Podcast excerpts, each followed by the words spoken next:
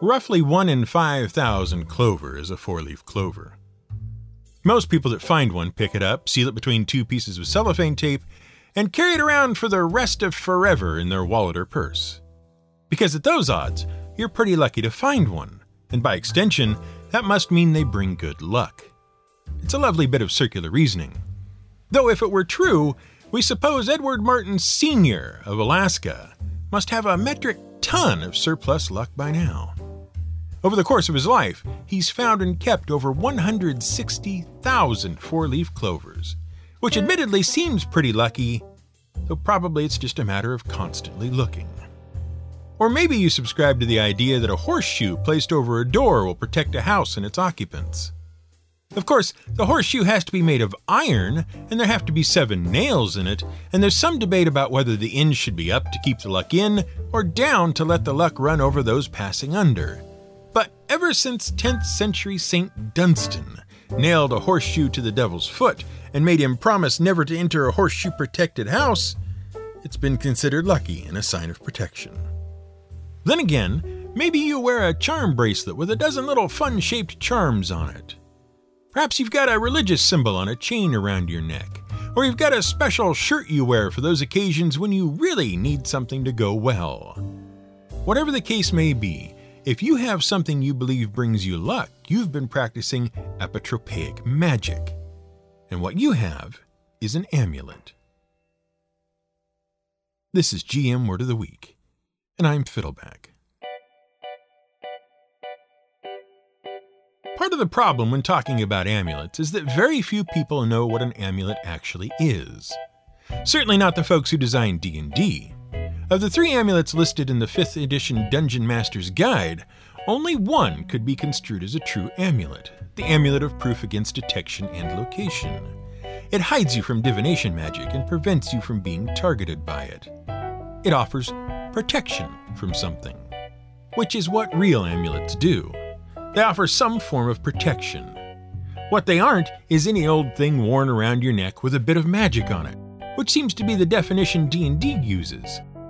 An amulet can come in any shape or size, from your lucky game day socks to the neat rock you found in the woods one day, provided you believe it either protects you from something or makes you luckier, it qualifies as an amulet. In fact, giving luck and preventing bad luck have been the key function of various amulets going back at least as far as ancient Greece and Rome, which is where we get another word for something often confused with amulet talisman. The chief difference between the two is that while all amulets offer protection and luck, they are not magical items in and of themselves. They generally only operate if they have been in some way blessed, and often only provide their services to those who meet specific conditions, such as being of a particular faith. Talisman, on the other hand, confer their benefits because the talisman itself is magical. They will operate for anyone who possesses one, regardless of other circumstances. Thus, talismen are able to do more than just offer protection and luck. Like D&D's Amulet of the Plains, which, when used, allows someone to teleport around the map and annoy the DM. Really, it should be the Talisman of the Plains. Talisman and amulets, two different things. Take the rabbit's foot.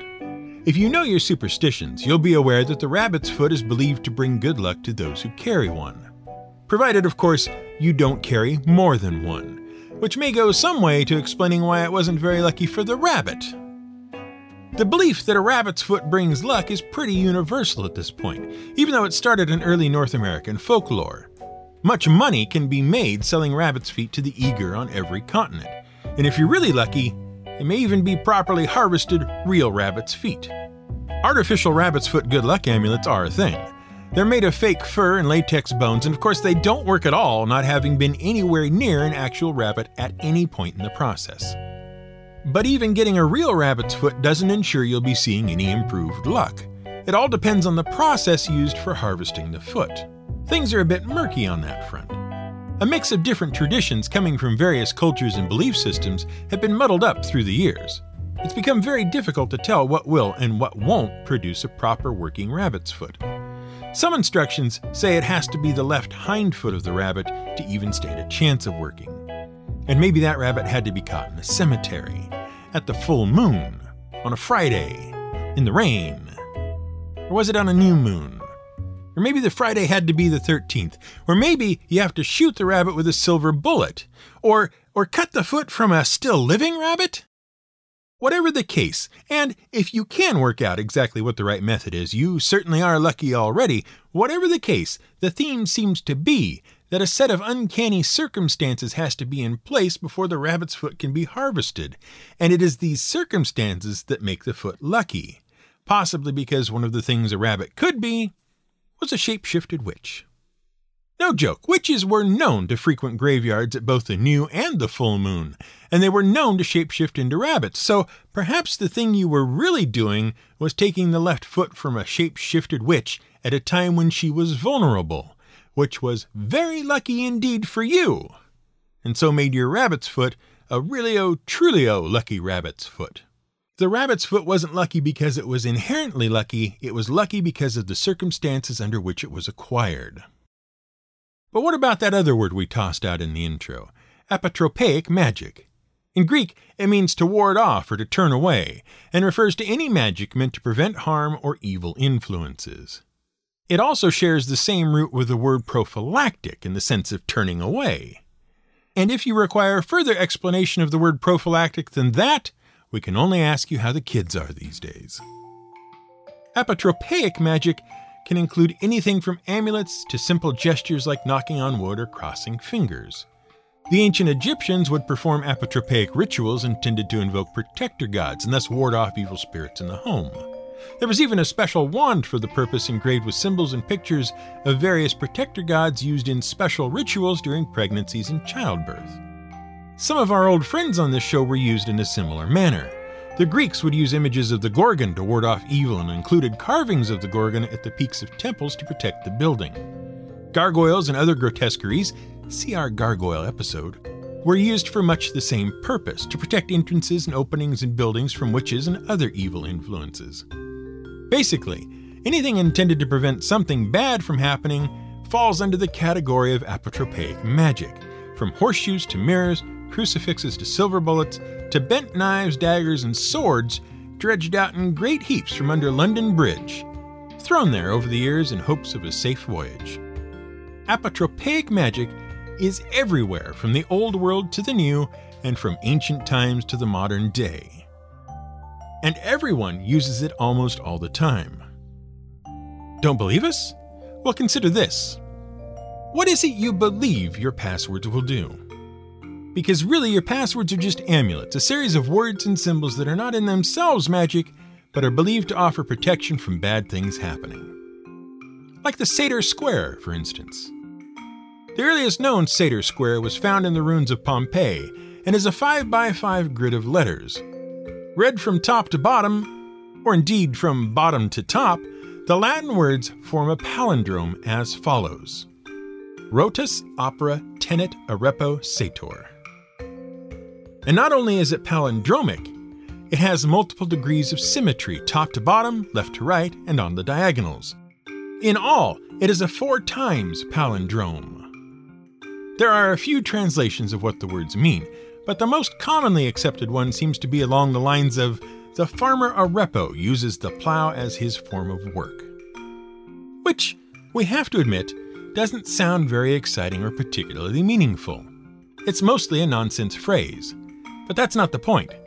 The point is that palindromes had power, or rather, using palindromes prevented the use of power by others.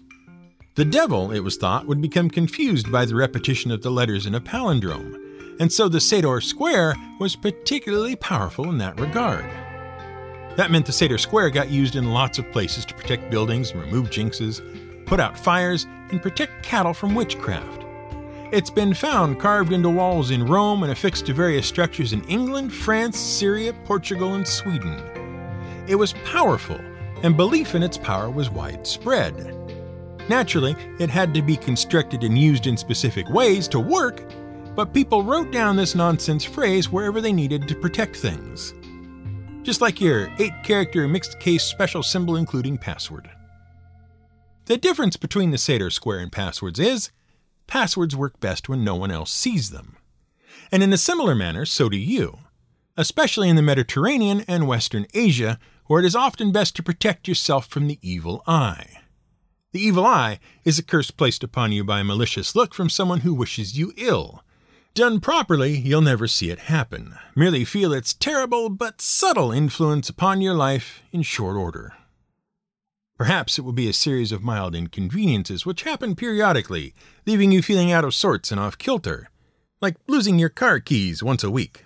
Or perhaps you've been hit hard and will be dogged for the rest of your days by illness and the deaths of family and friends. Even our buddy Pliny the Elder, when discussing the various people of the known world, takes time to issue a warning. Isigonus and Nymphodorus inform us that there are in Africa certain families of enchanters who, by means of their charms in the form of commendations, can cause cattle to perish, trees to wither, and infants to die.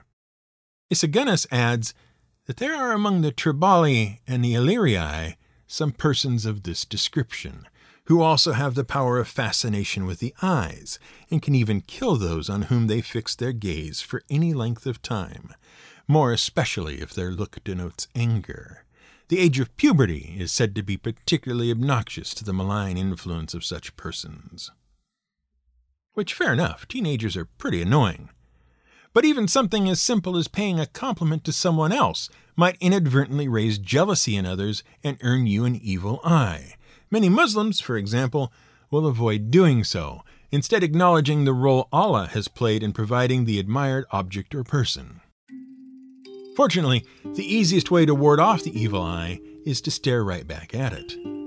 But since the whole point is to give it to someone without them knowing it, it's difficult to know when or at whom you should be staring. Which is why, in certain parts of the world, you often see a strange blue and white eye affixed to various things. Boats in the Mediterranean, for example, often have an eye painted on their prow, designed to stare right back at anyone who might be looking at the boat and wishing it harm. Confusingly, these are also referred to as evil eyes, but in this case the name is more akin to the way you take cough syrup not to get a cough, but to suppress one and make it go away. The painted on eye's job is to prevent the evil eye curse from landing, and in some cases, it is believed that it can reflect the curse right back onto the curse giver. This was also often the purpose of a Viking ship's figurehead, warding off evil. Another widespread popular form of protection against the evil eye is an amulet called a hamsa, which is frequently used by Muslims and Jews. Hamsas are also known as the Hand of Fatima, the Hand of Mary, or the Hand of Miriam, depending on what tradition of faith is followed. First used in ancient Mesopotamia and Carthage, it represents an open right hand with an evil eye embedded on the palm. Right hands were seen as symbols of protection and blessing, and the Hamsa in particular was used to promote fertility and protect pregnancy from evil influences. You'll find them as pendants and wall hangings and incorporated in a variety of decorations for both personal and household use. And as its usage grew and spread, the Hamsa took on additional significance, particularly in the Jewish faith. A stylized Hamsa doubles as the Semitic letter Shin, making it the first letter of one of several important words, which allowed it to accrue even more significance. Writing Shin by itself is shorthand for one of the names of God, Shaddai. There are hand gestures and positions used to represent letters in the Semitic alphabet, and the one for Shin is used in performing the priestly blessing, which we'll come back to in a bit. And you've seen it, guaranteed, even if you aren't Jewish, because it is exactly the same gesture used by Leonard Nimoy in giving the Vulcan salute on Star Trek. Perhaps the most important amulet ever found, though, was discovered in a place called Ketef Hinnom, located southwest of the old city of Jerusalem on the grounds of what is now the Menachem Begin Heritage Center next to St. Andrew's Church. Now, before we begin this story, let's just make one thing clear. Your Indiana Joneses and your Lara Crofts. That's not what archaeology is like. Sure, it's fun to watch them running around, barely escaping bad guys, shooting up entire military regiments single handedly, or destroying valuable and historically important artifacts and ruins, all in the name of collecting the last Crackerjack secret toy surprise, just so they can do it all over again slightly more efficiently at the next map location. That just isn't how it works. Incredibly valuable treasures of gold and silver consistently fail to turn up at all in real archaeology, And if anyone treated archaeology like Lara Croft does, they'd end up in prison in some third world country never to be heard from again. Which is not an exciting and fun video game experience. So you can appreciate the point archaeologist Gabriel Barkai was trying to make in 1979 to his assistant, Gordon Franz, when he said, Remember, archaeology is not a treasure hunt. It requires, as we'll see, careful and methodical processing and recording of data. At its best, all archaeology is likely to turn up is a couple more slightly interesting pots, which might or might not tell archaeologists a tiny bit more about the people who made them. Which is what made the kid with a hammer at Ketef Hinnom all the more annoying. The kid's name was Nathan. He, along with a handful of other local teens, was on a sort of work experience outing. Once a week, they'd come down to the digs at Ketef Hinnom from the Tel Aviv Society for the Protection of Nature and help excavate the place. Although mostly what Nathan would do was get bored and then pester Professor Barkai. You know the kid. About every two minutes, he tugs on your sleeve and asks some dingbat question that has nothing to do with anything. Like, hey, Professor, my dad says digging in the dirt for dead guys is dumb. Are you and him gonna fight? Or, uh, hey, Professor, do you think that cloud looks like a duck or a deer? And how about, hey, Professor, is it lunchtime yet? Fortunately, Professor Barkai knew exactly what to do with this sort of kid. He handed him a whisk broom and sent him off to sweep out a tomb that had already been cleared. Which, by rights, should have kept the kid busy for a good half hour at least. No one had found anything much at all in any of the tombs they'd cleared out so far. Everything had been looted years and years ago, and anything of any significance or value had been taken long before the professor and his team had arrived. It was pretty much a lost cause, and sweeping out the tomb in question was just busy work to make the kid go away for a bit. Which made it all the more annoying when Nathan returned just a few minutes later and tugged on Barkay's shirt. By now, the professor was pretty hot under the collar, and he whipped around to yell at the kid. But instead, he turned and froze, because in Nathan's hands was a very small, very delicate pot. Nathan explained. He was bored and knew he'd been given busy work. Fortunately, someone had left a hammer laying around where Nathan could get at it. And in his boredom, he began banging it around the floor of the tomb he'd been told to clean. Next thing he knew, a bit of floor fell in and revealed a small chamber, which turned out to be full of ancient, very ancient pottery. As you can imagine, the professor was instantly intrigued and went to investigate. Sure enough, a room below the floor of the tomb was revealed. Inside it were bones and pots moved out of the main tomb to make way for the more recently deceased back in the day. Part of the ceiling had caved in at some point, covering everything over, protecting it from tomb raiders and preserving the contents. Barkay quickly organized a work group to record, collect, label, and prepare the articles inside the tomb. The group was headed by one of Barkay's associates, a man named Gordon Franz, and made up of three of the teens helping at the site. All the objects were to be recorded, not only in terms of a general description, but also with regard to their location and position within the cave. The problem was, the kids couldn't speak English, and Franz didn't speak Hebrew. It wasn't long before things were getting messed up. By the next day, the kids were replaced with adults from the Institute for Holy Land Studies. After that, things went much more smoothly, which was just as well, because what they started finding was exactly the sort of thing that the professor said archaeology wasn't about. Bronze and silver artifacts started coming out of the hole, badly corroded, but still very much like treasure. Then out came a shiny gold earring with not a spot of tarnish on it. Now the worry was about actual tomb raiders. If the local population were to hear what was coming out of the cave, there'd be trouble. So they took to using code words. Silver was gray matter, gold was lemon, coins were buttons, and bones were referred to as Napoleons.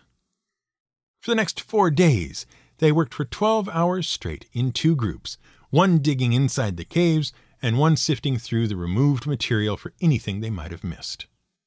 On Saturday morning, six days after the initial discovery, archaeology student, now professor, Judy Hadley, was working the dig and brushed aside some dirt to reveal a small gray cigarette butt.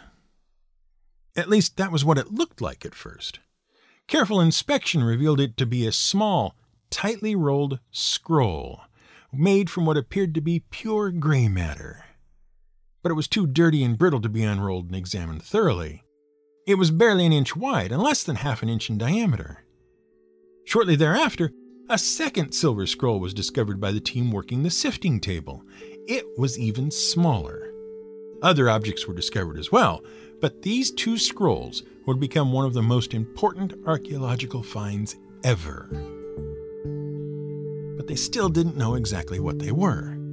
It was clear that they had each been tightly rolled around a string or cord and worn around someone's neck, but no one knew what or even if anything was written inside them. It would be three years before anyone dared to find out, because no university or museum wanted to touch them for fear of permanently damaging the fragile objects. It wasn't until 1982 that people at the Israel Museum finally agreed to do it. The first scroll turned out to be nearly four inches long once it was finally unrolled. The second, smaller scroll was barely an inch and a half in length. There appeared to be faint scratches and lines that might, maybe, be writing. But it wasn't until the scrolls were examined under a microscope that their true importance would be discovered. The thin lines were identified as Paleo Hebrew writing, ancient Hebrew, and both scrolls were covered in it. The very fine, delicate lines were hand inscribed on the silver itself, and four letters jumped out at Barkai. He knew them instantly. Together, they spelled out the name of the Lord, Yahweh. In total, the name appears three times on the largest scroll, but for a long time, that was all anyone knew about it. The scrolls were so old and so worn out that it was very difficult to assemble the other visible words into anything meaningful. By now, though, the scrolls had been pretty well dated, mostly thanks to the careful record keeping of Gordon Franz. The archaeologists knew the burial caves had been carved out in the mid 7th century BCE. The pottery collected was dated to three separate periods. The first at the end of the Iron Age, about 587 BCE. The second dated to the Babylonian period, or that period in time when Judeans were in captivity in Babylon. And the third period, and smallest collection of eight pieces of pottery, was placed in the Hellenistic period, roughly 323 BCE to 31 BCE. Since the scrolls were found at almost the lowest point in the cave, it meant that they had been among the very first things thrown in. And thanks to the careful records, that meant they were from the late 7th century BCE, nearly 2,600 years old. And the reason all that mattered so much, and why it made the two silver scrolls the most important amulets ever found? Because when folks were finally able to figure out what the scrolls had inscribed on them, it turned out to be the very same priestly blessing we mentioned before.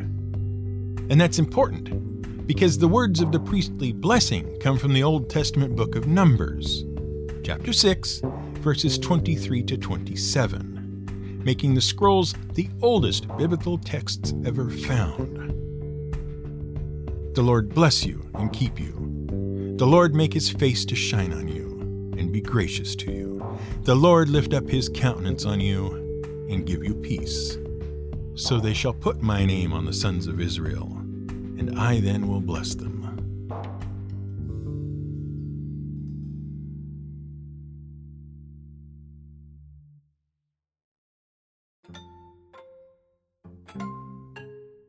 Thank you for listening to this week's episode of GM Word of the Week. We hope you had a good time with it.